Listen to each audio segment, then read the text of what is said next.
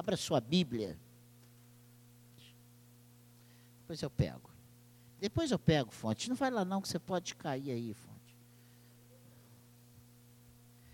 Abra sua Bíblia em 2 Tessalonicenses, capítulo 3.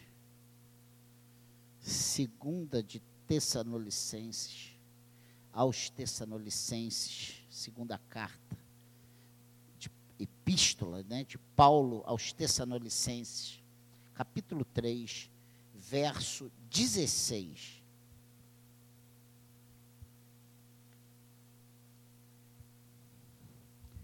Olha o que Paulo fala a essa igreja. Ora, o Senhor da paz, Ele mesmo, vos dê continuamente paz em todas as circunstâncias. O Senhor seja com todos vós. Amém? Que o Senhor abençoe a leitura da Sua palavra. E eu não fiz uma conta aqui, mas eu tenho pelo menos uma dúzia ou até um pouco mais de referências para vermos nessa noite a respeito da paz. Essa paz que o mundo não entende, que o mundo não desfruta, e essa paz que muitas vezes nós, os cristãos, também na vibe do mundo temos deixado de desfrutar. No Antigo Testamento, o vocábulo empregado para dar ideia de paz é shalom, né? E significa algo completo, saúde, bem-estar. É usado quando alguém indaga sobre ou ora a favor de, quando está em harmonia ou concordância com outrem. Pode significar prosperidade material ou segurança física.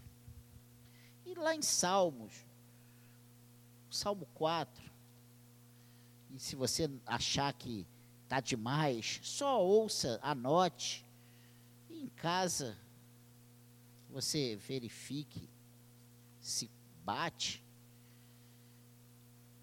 Salmo 4, verso 8, diz uma coisa muito interessante: Em paz me deito e logo pego no sono.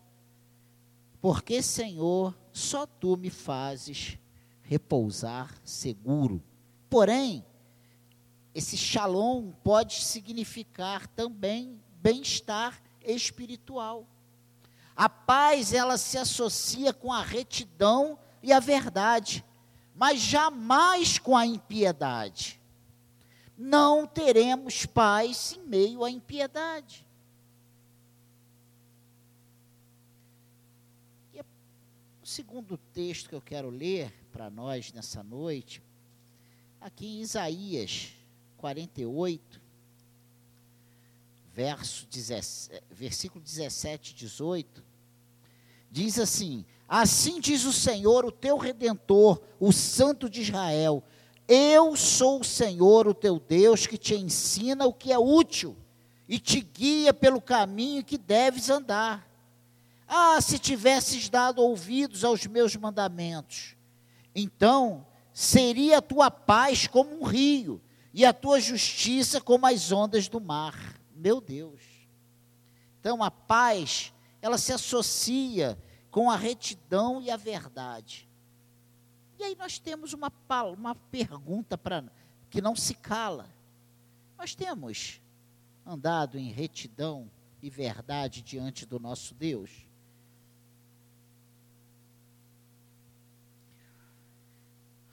Que é isso, pastor? Que pergunta. É uma pergunta realmente um pouco difícil. Porque nós devido à nossa correria, devido à nossa agitação, devido ao nosso dia a dia, nosso faraó ali no cangote, as necessidades, os bombardeios. Você tem sido bombardeado por pensamentos, por sentimentos? Como eu tenho sido bombardeado? Como eu tenho acordado muitas vezes no meio da noite, sobressaltado. E suo, aquele suor, aquele desespero. Né?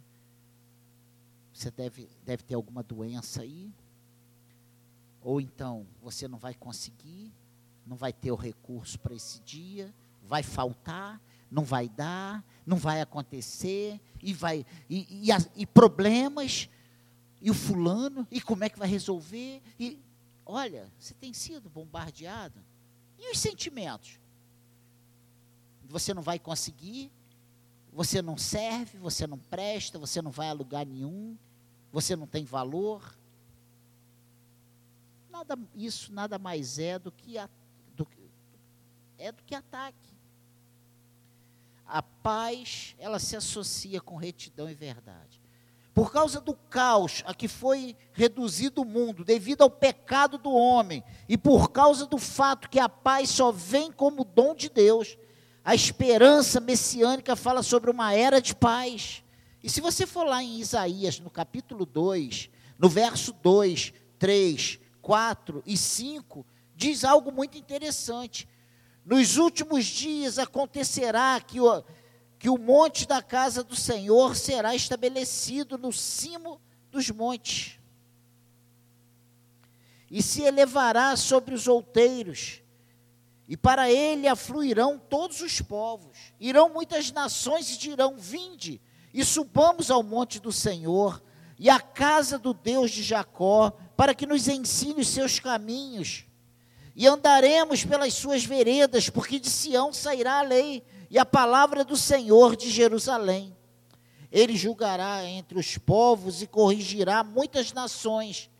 Estas converterão as suas espadas em, em rélias de arado, e suas lanças em podadeiras. Uma nação não levantará a espada contra outra nação, nem aprenderão mais a guerra.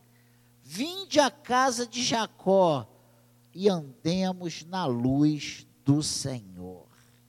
Está falando aqui sobre tempos de paz. É a nossa, é a esperança. Ou se você avançar duas páginas aí, ou três páginas, dependendo da sua Bíblia, quatro, você vai chegar em Isaías 9, versos 6 e 7. Diz algo sobre o nascimento, né? E o reino do príncipe da paz. O nosso Senhor, né? Ele tem como adjetivo o príncipe da paz. Ele diz aqui: porque um menino nos nasceu, um filho se nos deu, o governo está sobre os seus ombros e o seu nome será maravilhoso conselheiro, Deus forte, Pai da eternidade, príncipe da paz, para que se aumente o seu governo e venha paz sem fim sobre o trono de Davi e sobre o seu reino, para o estabelecer e o firmar mediante o juízo e a justiça, desde agora e para sempre. O zelo do Senhor dos exércitos fará isso. Amém? O Novo Testamento exibe o cumprimento dessa esperança em Cristo.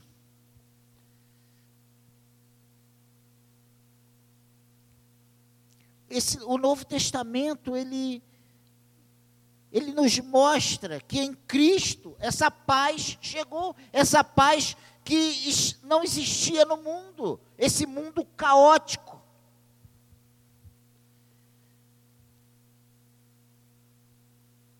E o Novo Testamento, lá em Lucas, no capítulo 1, fala claramente sobre isso.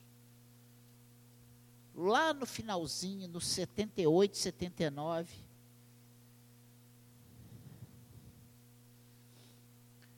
Lucas 1, 7, 8, 7, 9. Graças à entranhável misericórdia de nosso Deus, pela qual nos visitará o sol nascente das alturas, para alumiar os que jazem nas trevas e na sombra da morte, e dirigir os nossos pés pelo caminho da paz. Só Cristo pode nos conduzir pelo caminho da paz.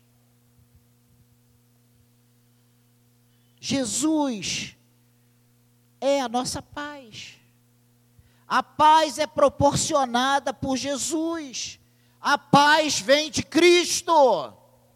Nós queremos paz, muitas vezes, no nosso dinheiro, no nosso trabalho, na, sabe, na nossa família, nas nossas realizações, nas coisas que estão debaixo do nosso domínio. E quer a gente perder a paz? É a coisa sair do nosso domínio. É ou não é? A gente perde a paz. Mas nós precisamos entender que a paz verdadeira ela vem através de Jesus Cristo. Só Jesus Cristo nos, por, nos proporciona a paz que nós precisamos. Os seus discípulos, nós, os seus discípulos, somos os mensageiros da paz. Agora pergunta: nós somos discípulos de Jesus? A pergunta: nós temos sido esse mensageiro de paz? E aí, eu apanhei. Né? Porque muitas vezes eu não tenho sido esse mensageiro de paz. Muitas vezes eu me pego extremamente agitado. E aí eu estou em desconformidade com o que Cristo quer. E quando você está assim também, você também está em desconformidade com o que a palavra exige que sejamos. Olha o que diz aí Lucas capítulo 10, verso 5.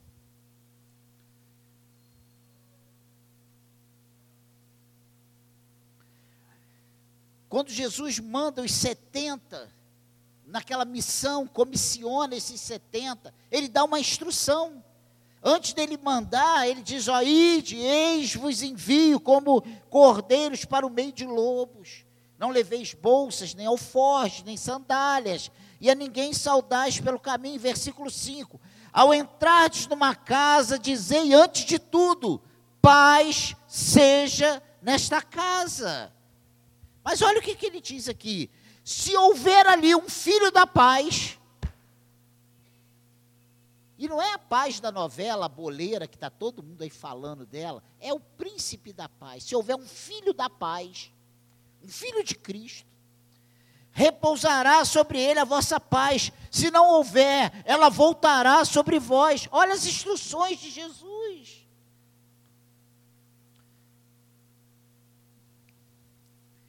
Você é discípulo de Jesus? Eu sou discípulo de Jesus.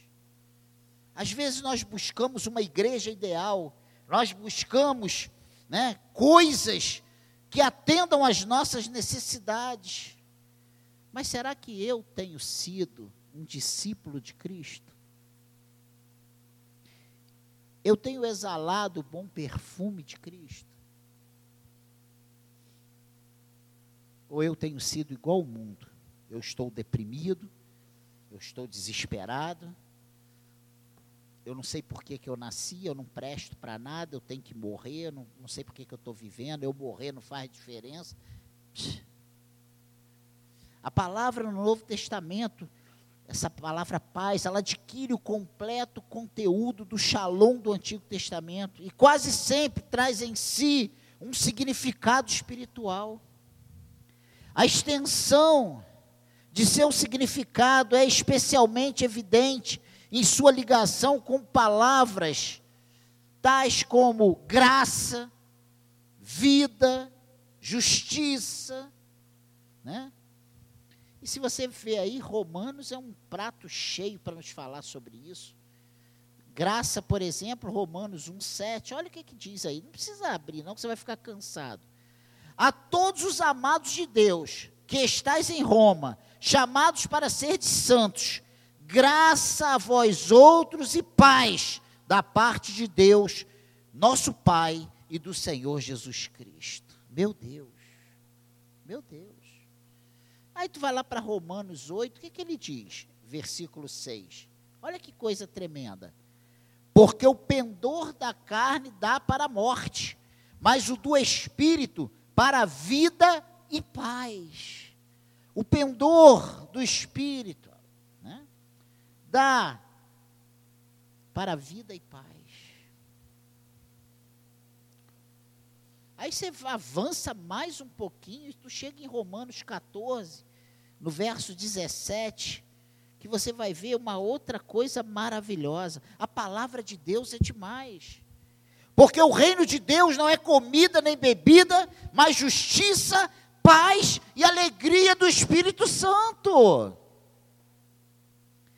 Quantas vezes perdemos a paz, perdemos a alegria, porque tem faltado a comida.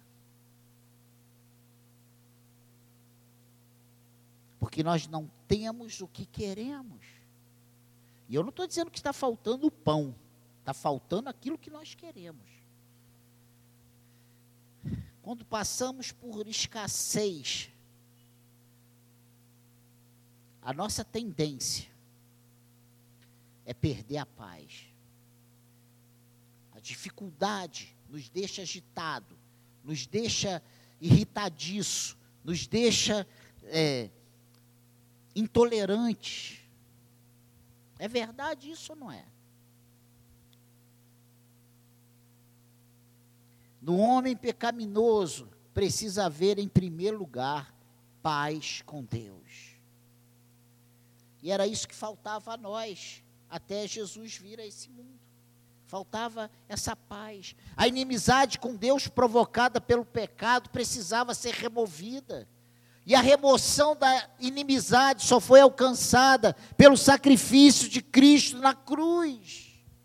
E aqui em Romanos, capítulo 5, verso 1 e 2, fala sobre isso. Ele diz o quê? Justificados, pois, mediante a fé, temos o quê? Quando somos justificados mediante a fé, nós temos paz com Deus. E era justamente isso que faltava.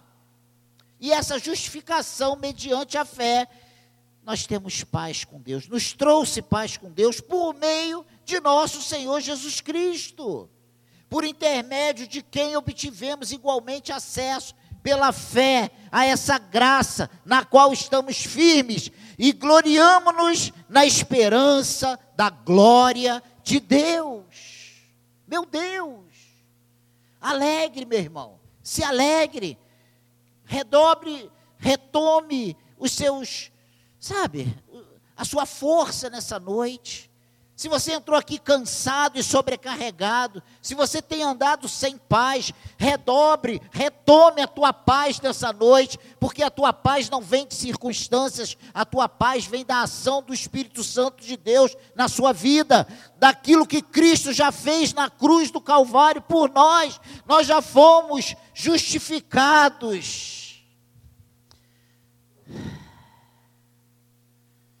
Nós já fomos justificados justificados mediante a fé. E isso nos traz paz com Deus. Meu irmão, você pode estar sem paz em todas as áreas da sua vida. Se você tem paz com Deus, você tem paz, a verdadeira paz. Você está tranquilo. E isso é a nossa dificuldade. Isso é a nossa dificuldade. Porque às vezes nós não temos paz nas áreas que nós gostaríamos de ter. E isso nos faz esquecer que aquilo que realmente importa para nós é paz com Deus. E essa nós temos, e essa ninguém pode te tirar, porque essa paz ela foi estabelecida pelo Senhor Jesus na cruz.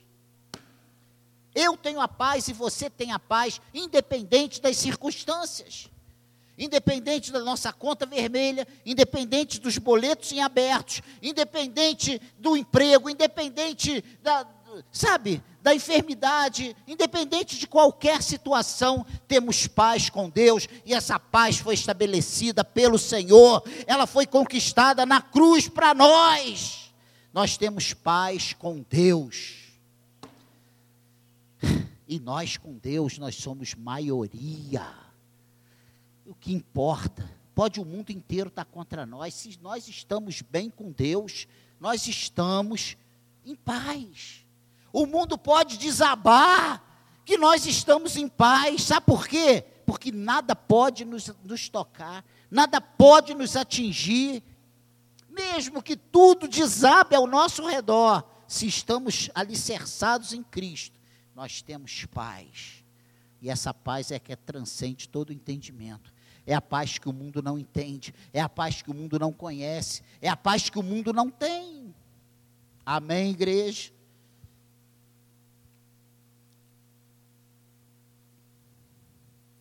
E por causa disso, então, pode seguir-se a paz interna. É essa paz que Filipenses fala sobre ela. Olha o que, que diz aí. Filipenses 4, 7. E a paz de Deus, que excede todo entendimento, ela guardará o vosso coração e a vossa mente em Cristo Jesus. Meu Deus. Mas olha o que, que diz antes. Olha o que, que diz antes.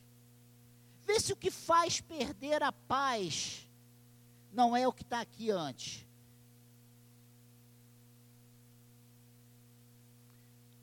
Olha só. Não andeis ansiosos de coisa alguma em tudo, porém, sejam conhecidas diante de Deus as vossas petições, pela oração e pela súplica, com ações de graça. Mas olha o que diz ainda antes desse versículo 4. Alegrai-vos sempre no Senhor, outra vez digo, alegrai-vos. Ele está dizendo o seguinte: olha, alegre-se, ou alegrai-vos ou se alegrem, porque tudo vai mudar na tua vida e você não vai passar por problema nenhum. Você vai dar topada no sofá e vai quebrar o dedo. Você vai trabalhar a semana toda e não vai ter um cliente para você. Você vai ficar lá o dia inteiro. Quando chegar no final da semana, tu não ganhou nada. Quem é comissionado? Você vai rodar o dia todo e ninguém vai te fazer um dedo na rua para você pegar uma corrida. Você vai se estudar, estudar, estudar, na hora de fazer a prova, cai tudo que você não estudou.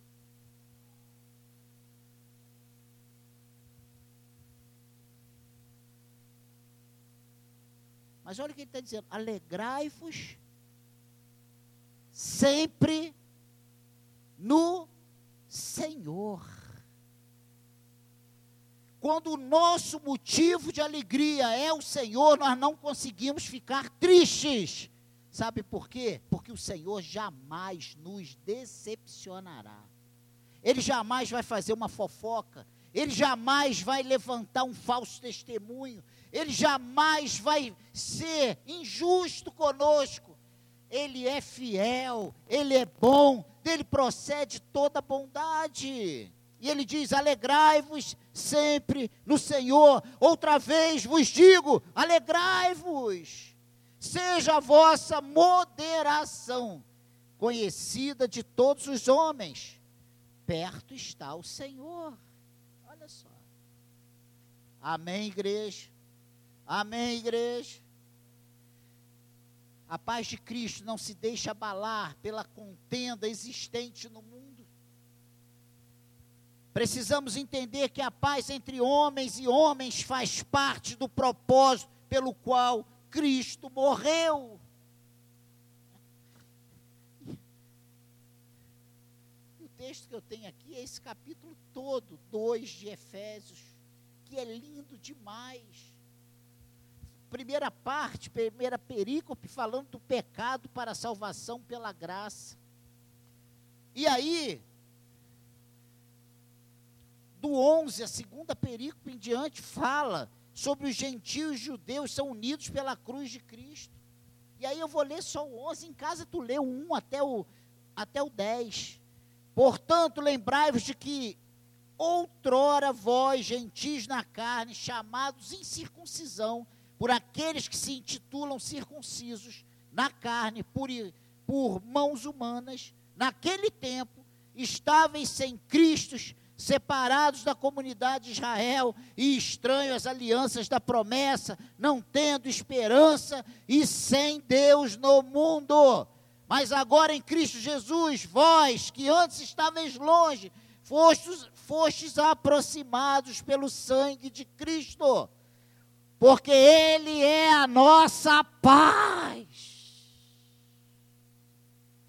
O qual de ambos fez um e tendo derrubado a parede da separação que estava no meio, a inimizade, aboliu na sua carne a lei dos mandamentos na forma de ordenanças, para que dos dois criasse em si mesmo um novo homem, fazendo a paz. E reconciliasse ambos em um só corpo com Deus, por intermédio da cruz, destruindo por ela a inimizade. A cruz veio destruir a inimizade, veio nos aproximar de Deus. E vendo, e vindo, evangelizou paz a vós outros que estáveis longe, e paz também aos que estavam perto, porque por ele ambos temos acesso ao Pai em um espírito. Assim já não sois estrangeiros e peregrinos, mas concidadãos dos santos e sois da família de Deus, edificados sobre o fundamento dos apóstolos e profetas, sendo Ele mesmo, Cristo Jesus, a pedra angular, no qual todo edifício, bem ajustado, cresce para santuário dedicado ao Senhor, no qual também vós, juntamente, estáis sendo edificados para a habitação de Deus no Espírito. Amém, igreja? Amém, igreja? A paz foi o Senhor que estabeleceu. É o Espírito Santo que opera a paz em nós. Ela é fruto do Espírito, e Gálatas 5, 22 fala isso quando define né, o que é o fruto do Espírito. É amor, é alegria, é paz, é longanimidade, bondade, mansidão, domínio próprio. Amém, igreja? Mas eu quero te dizer uma coisa muito interessante. Nós também temos a responsabilidade de promover a paz. Você tem a responsabilidade de promover a paz. Você tem a responsabilidade de promover a paz. Não pense que você tem o direito de sair metendo o dedo na ferida de todo mundo e está tudo certo. Você tem responsabilidade de promover a paz. Olha o que diz Efésios 4, verso 1. Rogo, pois, eu, o prisioneiro no Senhor, que andeis de modo digno da vocação a que foste chamados. Você não foi chamado para ser fofoqueiro, você não foi chamado para ser dedo acusador, você não foi chamado para ser juiz, você foi chamado para andar de modo digno da vocação, com toda humildade e mansidão, com longanimidade, suportando-vos um aos outros em amor esforçando-vos diligentemente por preservar a unidade do Espírito no vínculo da paz. Sabe aquela, aquelas perguntinhas? É necessário que eu fale isso? Esse comentário, mesmo que lícito, eu devo fazer? Eu tenho autoridade para me meter na vida dos outros desse jeito? São algumas coisas que têm tirado a paz no meio da igreja. De Cristo. Não estou falando da de secade, não. Que aqui ninguém faz isso. Pense nisso. Nós temos nos esforçado diligentemente por, por preservar a unidade do espírito no vínculo da paz, isso é responsabilidade minha e é responsabilidade sua diante do Deus que não dorme, diante do Deus que tem olhos como brasas vivas de fogo, fogo consumidor. Ele, ele está com os olhos dele, do Senhor, sobre nós, ele está vendo. Amém, igreja? Essa paz, ela não pode ser promovida meramente com a, com a eliminação da discórdia, mas como harmonia e o verdadeiro funcionamento do corpo de Cristo. E aí, se voltarmos para Romanos, e nós já estamos terminando, eu corri bastante, capítulo 3, verso 10. Romanos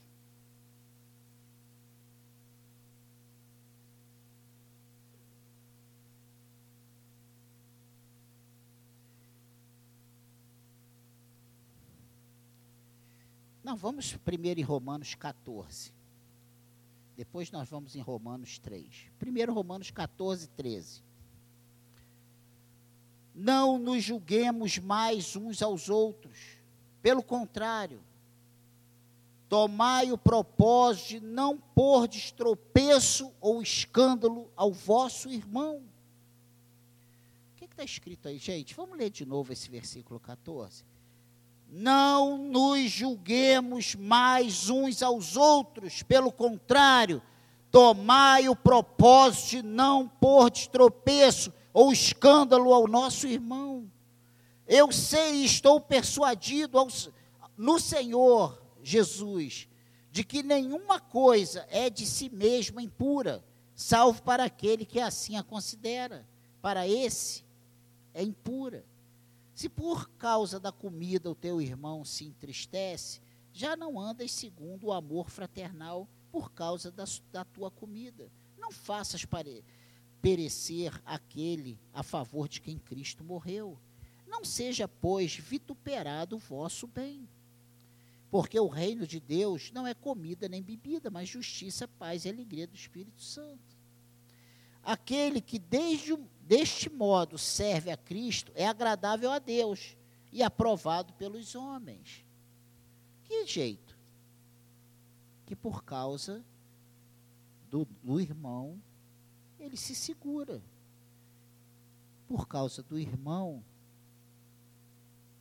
ele evita colocar né, o outro em perigo, sabendo que o outro é fraco.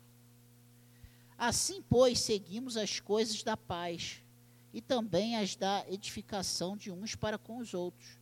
Não destruas a obra de Deus por causa da comida. Todas as coisas, na verdade, são limpas, mas é mal para o homem o comer com escândalo.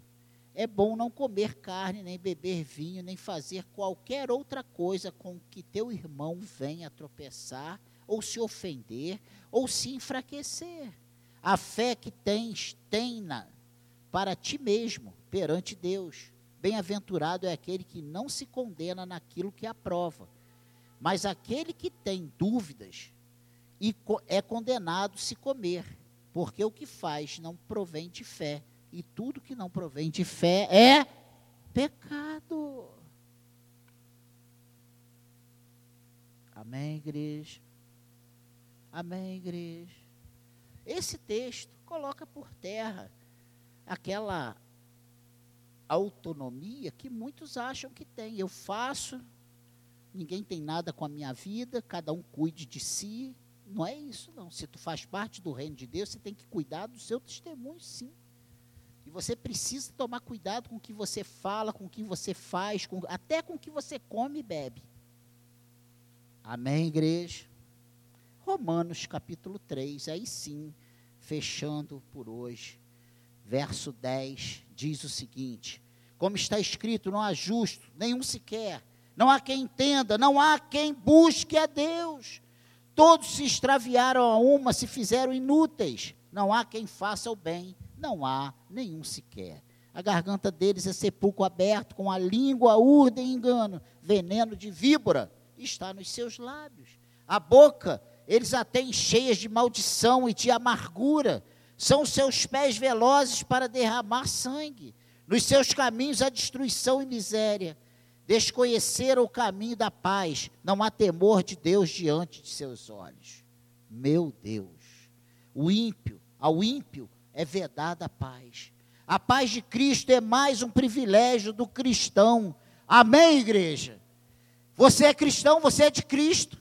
Você é nova criatura em Cristo. Esse, a paz de Cristo é um privilégio para você. Que o Senhor fale melhor a cada um de nós. Que a paz de Cristo ilumine o seu coração. Que o Senhor te dê a paz. Amém, igreja? Você quer a paz de Cristo? Diga amém. Que o Senhor te abençoe. Que a secade tenha paz. Nós não precisamos ajudar o diabo. Amém, igreja? A nossa luta é contra ele. Amém? Ele, nós temos que resisti-lo e não ajudá-lo. Vamos ficar de pé, vamos orar. E eu quero pedir que o, Deus da paz, que Jesus Cristo, encha o nosso coração de paz que toda investida do maligno para roubar a nossa paz. E olha, quando perdemos a paz, nós nos descontrolamos, nós, nós ficamos sem domínio próprio, nós falamos bobagem, fazemos bobagem, nós esse, nos excedemos, nós brigamos com a mulher, brigamos com o filho, brigamos até com a linda, ou quer dizer, com a cachorra. Essa é a verdade. Você que veio aqui nessa noite, o Senhor quer ministrar a sua paz, a paz que é somente dele no teu coração. O meu desejo é que eu e você saiamos daqui hoje transbordando de paz. Não é obra do Daniel, é obra do Espírito Santo de Deus. Senhor, opere essa obra em nós. Aqueles que entraram aqui sem paz, que o teu espírito ministre paz aos corações, que a tua paz, essa paz que transcende o entendimento, essa paz que o mundo não conhece, que o mundo não tem, mas somente os teus filhos têm. Senhor, que nós saiamos daqui transbordando dela. Nós somos teus. Pai querido, em nome de Jesus, olhe para cada um de nós aqui, Senhor. Que nós saiamos daqui cheios da tua paz que a tua paz inunde o nosso coração, Senhor, a tal ponto que os problemas, que as diferenças, que as picuinhas, Senhor, que os problemas de casa, que as enfermidades, que as dívidas, que a falta de dinheiro, que tudo mais seja colocado em segundo plano, Senhor. Que saiamos daqui firmes, sabendo que se temos paz contigo, nós somos os mais ricos homens desse mundo. Pai querido, nos ajude nisso. Eu peço isso em o nome de Jesus, que a tua paz inunde o nosso coração. Tenha misericórdia de nós, Senhor. Ministre a tua paz a cada um aqui, Senhor. Que as diferenças, que as confusões, que os males, Senhor, que a falta de entendimento, que tudo mais caia por terra, Senhor. E que a tua paz reine, seja o árbitro no nosso coração. Nos abençoe e seremos abençoados. E você que quer a paz do Senhor, diga amém.